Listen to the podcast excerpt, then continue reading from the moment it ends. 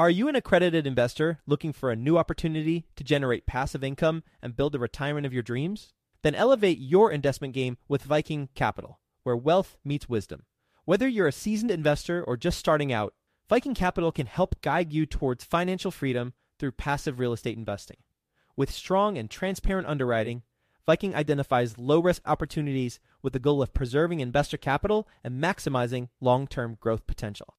And their accessible and responsive investor relations team will help you understand how each investment will impact your unique financial goals. With $800 million in assets acquired, more than 230 million in equity raised, and more than 5,000 units under management, Viking Capital is your path to early retirement. To learn about Viking Capital's latest investment opportunity, which is available for you right now, visit go.vikingcapllc.com forward slash best. That's go.vikingcapllc.com forward slash best to get started today. Did you know that within a decade, women will hold $30 trillion in investable assets? Yet somehow only 19% of women reported feeling confident in selecting investments that align with their long term goals. Our friends at Invest Her are out to change that. Invest HerCon is the number one premier conference for women in real estate, and it's happening June 2nd through the 4th in Austin, Texas. Invest HerCon is not just another real estate conference. It's a transformational experience focused on real estate investing, business strategies, and self care tactics, all designed to help women take control of their financial futures. Gain the knowledge and skills you need to grow your portfolio and build a sustainable business, all while connecting with over 500 women who are playing at the same level. To learn more and to get your tickets, visit investhercon.com today and use the code 100BESTEVER to get $100 off your ticket. That's investher, H E R, con.com, promo code 100BESTEVER to get $100 off your ticket. Quick disclaimer the views and opinions expressed in this podcast are provided for informational purposes only and should not be construed as an offer to buy or sell any securities or to make or consider any investment or course of action. For more information, go to bestevershow.com. Make sure that you're ready to do this. If you haven't taken a step toward being an investor or being an operator, make sure that you're ready and you're armed with information but that said, if you are ready, bet on yourself because we're only on this planet for a little bit. Welcome to the Best Ever Show, the world's longest running daily commercial real estate podcast. Our hosts interview commercial real estate experts every day to get you the best advice ever with none of the fluffy stuff. Best ever listeners, welcome to the Best Real Estate Investing Advice Ever Show. I'm Slocomb Reed and I'm here with Eddie Ring. Eddie is joining us from Los Angeles, California. He's the founder and CEO of New Standard Equities. They syndicate and JV West Coast value add apartment deals. In their current portfolio, they have around 2,000 units in 13 properties in Greater Seattle, Northern California, and Southern California. Eddie, can you tell us a little bit about your background and what you're currently focused on? Yeah, absolutely. First, thanks a lot for having me on your show. I'm happy to be here. So I started this company back in 2010 and my sole mission in life is to do things that I've done before. So I don't like to take a lot of risk. I like to do things that has been successful and that means I kind of go out and do the same thing all the time, buy the same types of properties, the same sort of demographics, execute a very, very similar business plan. And I do it in similar markets, markets that I know like the back of my hand. So what I'm doing today is kind of similar to what I've done for the last 10, 12 years. We go out, we look for underperforming assets that could use dollars to fix problems and where I can maintain a strong cash flow and occupancy with my current demographic. Um, so that means I'll go into, say, a class B property and find a way to improve the rent vis a vis what I'm seeing in the market and execute that plan and slowly turn units. I don't empty buildings. I just kind of do it on natural turnover. Gotcha. Eddie, the first thing I keyed in on there was that you don't like to take risks, but you started an apartment company in 2010. Yeah. Tell me about your timing there. Why 2010 for a guy who doesn't like to take risks? Well, it's funny because I don't like to take risks that I don't understand. Back in 2010, obviously, we were coming out of the Great Recession. I had been working for another company, a very big brand name institutional type investor. And I understood and knew this business of value add apartment operations and repositioning. And so even in 2010, because I was betting on myself and I was betting on what I already know that I know, I didn't think I was taking a very big risk. But it's it's all a matter of perspective. If I set about the task of building a spaceship company, I'd be way out ahead of myself. yeah, there's a big difference between having a background working for an institutional investor in this space and being a marine biologist and deciding it's 2010, real estate doesn't feel risky. I'm just going to do it. that sounds like something more like I would have done back then. I came into this from youth ministry. Eddie, I often struggle with this when explaining what I do to the apartment investor community at large. I'm an owner operator of apartments in Cincinnati, Ohio. Given your experience or track record, it's a fairly basic question, but I'd like to hear your answer. Do you think that there's a difference between a value add business plan and a reposition business plan? When you use those terms, do they mean different things? And if so, what are they? That's actually a great question. And I've thought about that in the past. And I'm glad you're asking it because I do think there's a difference. I believe that you can have a value add apartment opportunity or apartment project where you're going in and maybe you understand that you can make a little nicer kitchen and you can fix up the common areas. Maybe you add a fitness center, but that's the extent of it. But you can also find an apartment project that's in, say, a B class condition. And you might find that there are no other B plus or A minus condition apartments in the submarket, only super high end class A luxury. And so in those circumstances, I think that there is a repositioning play. A true repositioning play is a rebranding. It's taking your community that had previously been known to be X and you're really creating a new space for it in Y. We love to do bona fide repositioning deals because it brings in all kinds of different skill sets that I have and my team has on the creative side, on the marketing, the rebranding, and really finding that new niche. That said, that costs more money and you better get a better return on your investment for that activity. But I do think that there is a distinction between value add and repositioning. There are a couple places I want to take this, Eddie. The first I want to ask you were just saying that you have a preference. You didn't say to move slowly through your business plan, but that you like to keep occupied apartments occupied, renovate, move tenants in over time. I know some people who, when they talk about repositioning the way that you do, rebranding a space, changing the culture, if culture is the right word, mm-hmm. shifting the community who is interested in living in that space, shifting your tenant base, that's a reposition.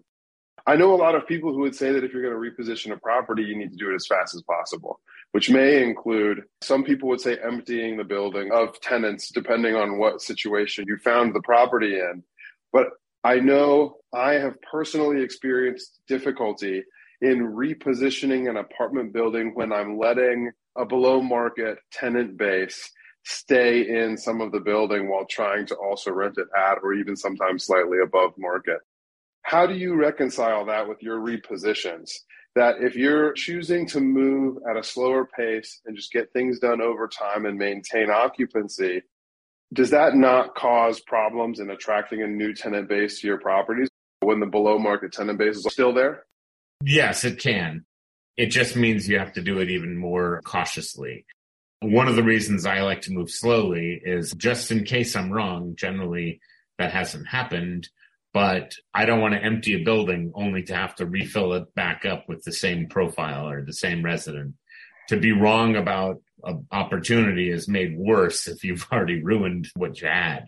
So I kind of like to go slowly to make sure that what we've got is what we expected at the front end. And again, every property is different. If you're taking over something that maybe had some crime problems or something that really had a bad name in the news, you really need to unwind the project, then I would go and rename it immediately and get a new logo and really start that process. But other times it warrants a slow and go approach. And you're right that there is a balancing act because you're going to have a current profile and a current tenant base that is far beneath the new tenant base in terms of demography and sort of willingness to pay the higher rent, et cetera. You got to really, really be careful with that. You, your neighbors talk to each other and that's probably one of the bigger problems. However, a lot of residents that I've found, they appreciate the newer apartment, the newer look, the newer feel, and they also understand that they're paying for that. So if I'm in a part of the economic cycle where all of a sudden they're feeling like they're overpaying because the guy next door is paying $300 less in rent and he can't or she can't discern the difference between their beautiful stainless steel fridge package and quartz countertops versus their 1960s vintage refrigerators and whatnot. That's a distinction that we've got the wrong tendencies in that newly renovated product. But ultimately, I do like to make sure that on my repositioning deals that I was right. I did one project up in greater Seattle, 1940s vintage. I usually don't go that old, but this was a 1940s vintage former military barracks. And it was known as Bremerton Gardens and it had a horrible name in the community. It's a smallish town, maybe 40, 50,000 or something like that.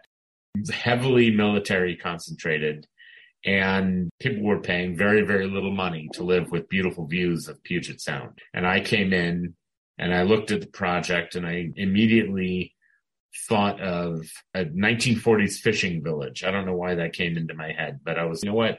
This is almost like Main Street Disneyland or the Truman Show. I was like, no, no, no, I can turn this into something really, really cool and fun to live in. Yes, the rent will go precipitously higher, but people will enjoy this. They'll be like living in this cool little town as opposed to a rundown former military barracks. So with that, I wanted to get that process going right away because it was in such bad condition that I rebranded immediately and started putting the architectural elements together as soon as I possibly could. And that took the better part of 12 months before I got the prior tenancy out and fully turned over. But it was a huge success. We bought that for 13 million, sold it for 35. So that was nice. a good execution. Bought for 13 million, but how much had to be put into it? Up two. Two million. About two. Yeah. yeah. So that is a good deal. Yeah.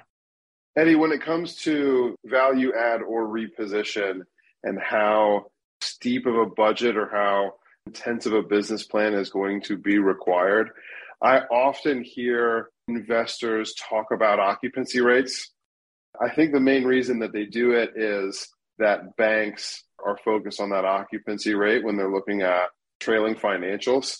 And so you know that you hear that above 80% occupancy is value add, below 80% occupancy is a reposition. I can see there are properties that I've taken over where I had 50% physical occupancy or less. And even though I wasn't changing the culture of the community, I wasn't rebranding the building, it was still a pretty heavy lift. Even though I was leaving the monument signs in place, just changing the phone number on them. What are your thoughts on that?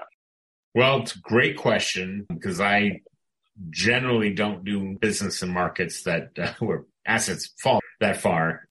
So rather than think about whether it's value add or repositioning based on the occupancy, what we see on the West Coast is like right now, my entire portfolio, I think I'm 98% occupied across the board.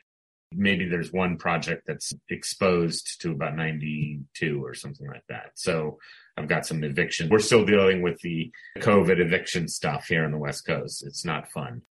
But there's such a shortage of housing really in every single market that I play in that we can find a project that's 95% full, but that needs a full repositioning. Or similarly, a project that's 85% that just needs some TLC and it's a minor repositioning. I've done both. But I think the key for us is investors like their cash flow. So we like to make sure we're distributing quarterly. And Like I said, if we're wrong and we renovate a project or something like that, or renovate a unit, and we can't get that rent, if it's sitting there for two, three, four weeks, and I can't get that rent, I'm not going to put another one into the renovation program. I'm going to hold it off. I'll rent it off for the classic price and just wait and see what happens with the market and see what we're missing. You know, the key is to not spend the money if you're not going to get the added rent bump, but then absolutely spend the money if you are getting it and do that as quickly as you can. Can you give us an example of a time when you tested the market to see sure. whether or not your spend was going to be justified by rent increases, testing the market to see how your tenant base reacted to that? Yeah. In fact, really interesting example in San Jose, California. We have a beautiful project that is more of a value add than a full repositioning, as I kind of talked about. But this is one where we have basically all two bedrooms, so either two bedroom, one bath or two bedroom, two bath. And we executed our plan and immediately we started getting a very healthy rent bump on the two bedroom, two bathroom units. And the two bedroom, one bathroom units just sat. So we immediately stopped renovating all of the two bedroom, one bathroom units and saved that cash. I mean, we were spending twelve or fifteen thousand dollars or something like that on each unit. But the two bedroom units were commanding a two hundred and fifty dollar premium after the renovation. So that was one where we were able to actually see that for whatever reason, the market really preferred the two bedroom, two bathroom units and were willing to pay more for a nicer version of that. Whereas we couldn't get a single penny out of renovating the two by one units, which is fascinating. I never would have expected. I thought maybe fifty dollars or seventy five or some number, but no, it was such an undesirable unit at the time that uh, it didn't justify spending any money on. it. Let me give my own example that'll lead into my next question, Eddie. A lot of the apartment inventory in Cincinnati is built mid 1960s to early 80s.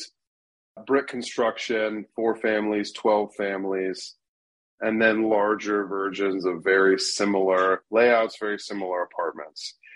So I have a property in a B area of greater Cincinnati outside of the city where I have one of these 1968 builds, all one bedrooms, living room, galley kitchen, the bathroom's right behind it, and the bedroom's in the back. And the galley kitchen has like a little dining area off of it. Well, one of the things that's become really common, this is something all of our listeners ought to already be familiar with the open concept floor plan mm-hmm. and the idea that the kitchen is a part of the living space mm-hmm. and not necessarily a separate working space. So, one of the things I've seen within my own portfolio is how much of a change there is when you take out that wall that makes the kitchen a galley kitchen and either do something like an island or a peninsula or just do an L-shaped kitchen on two walls, but open up the kitchen to the main living areas. According to all of the rent comps, apartments.com, Zillow, our experience, Rentometer, all of those things, these were supposed to be $800 a month apartments.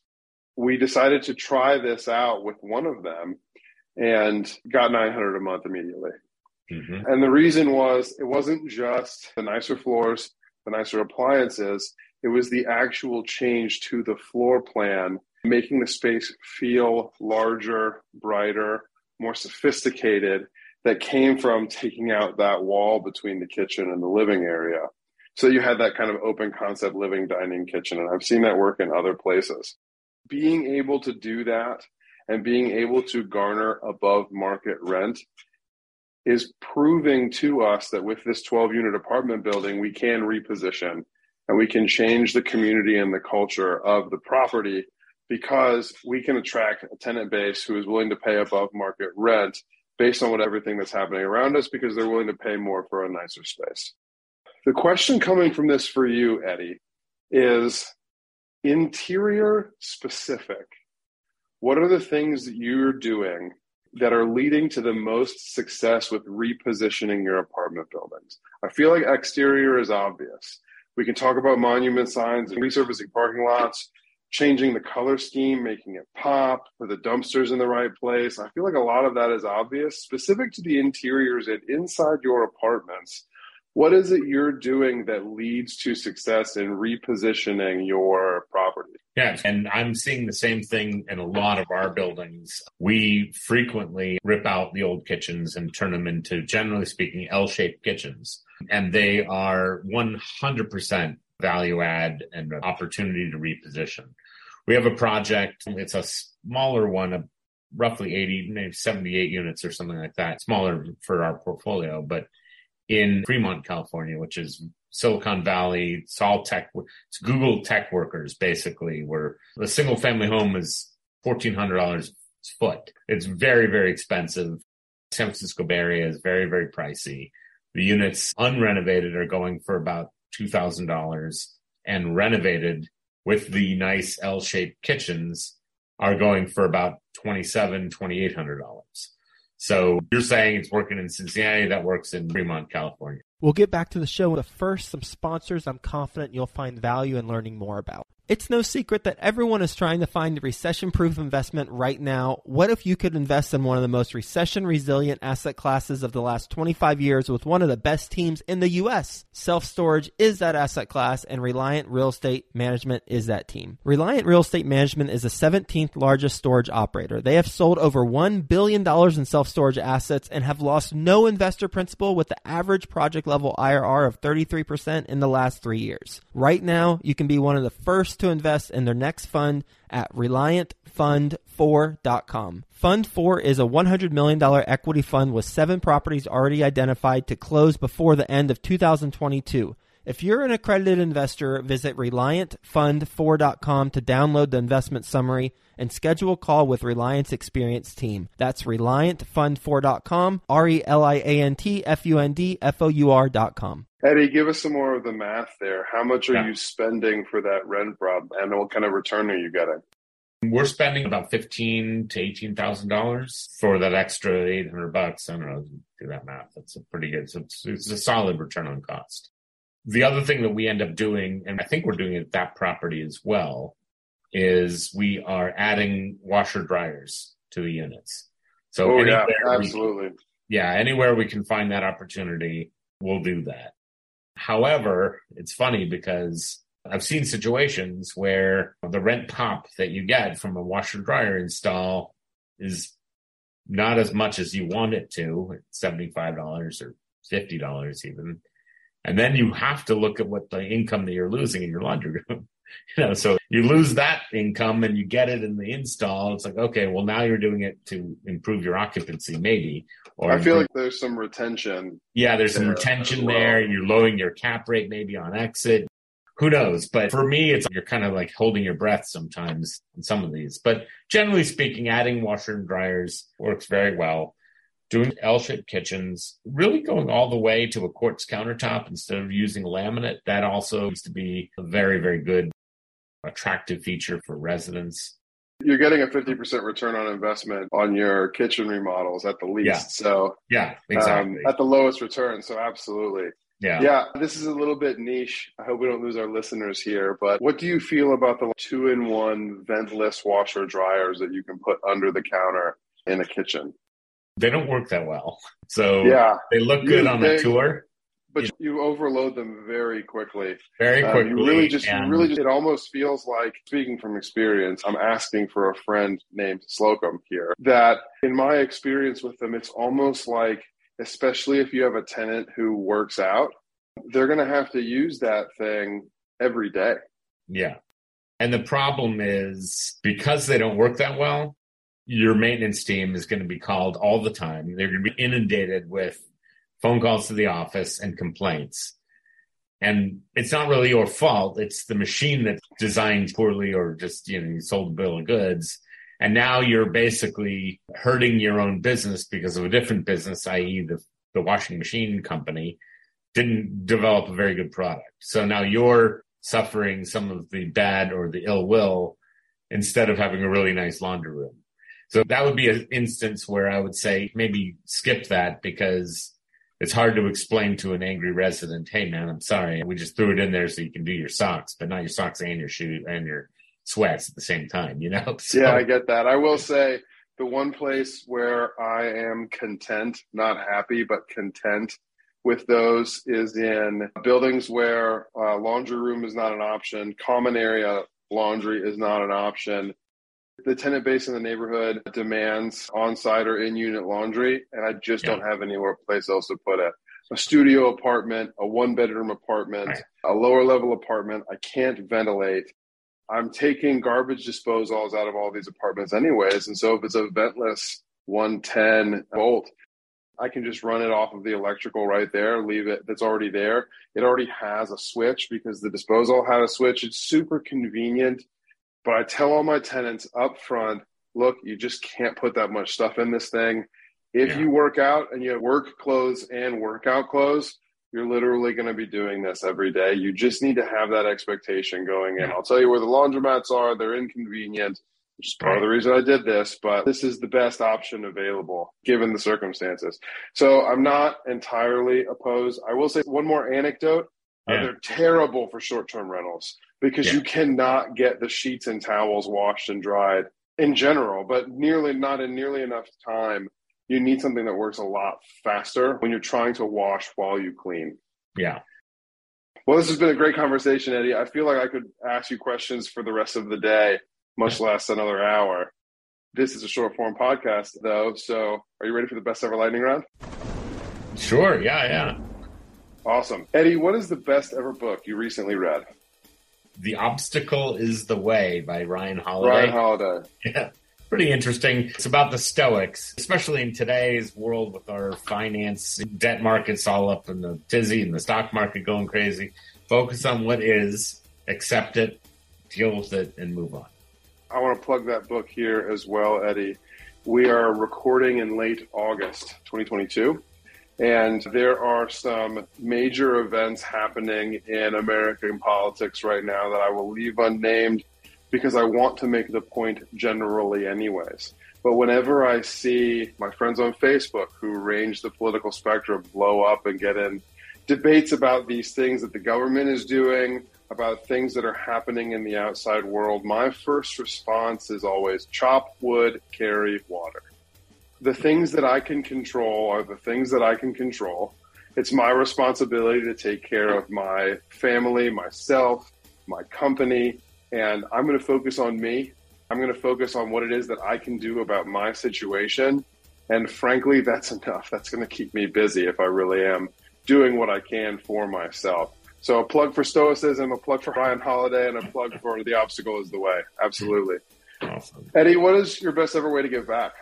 Right now, I'm on the board of trustees at an organization called the Children's Bureau. It's a 110 year old organization here in greater Los Angeles that's focused on preventing child abuse prevention is obviously a very, very challenging aspect of their business because how do you stop something before it happens? But it's with community outreach, it's with education, social work, a lot of hand holding and intervention into the community.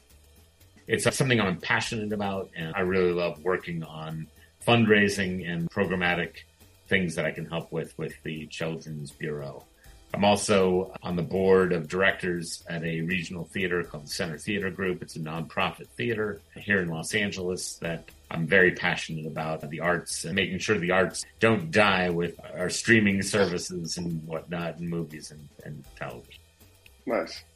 Eddie, thus far in your commercial real estate investing career, what is the biggest mistake that you've made and the best ever lesson you learned from it? I did a deal a few years ago. It was one of the newer projects, 04 vintage, I think, that I've ever purchased.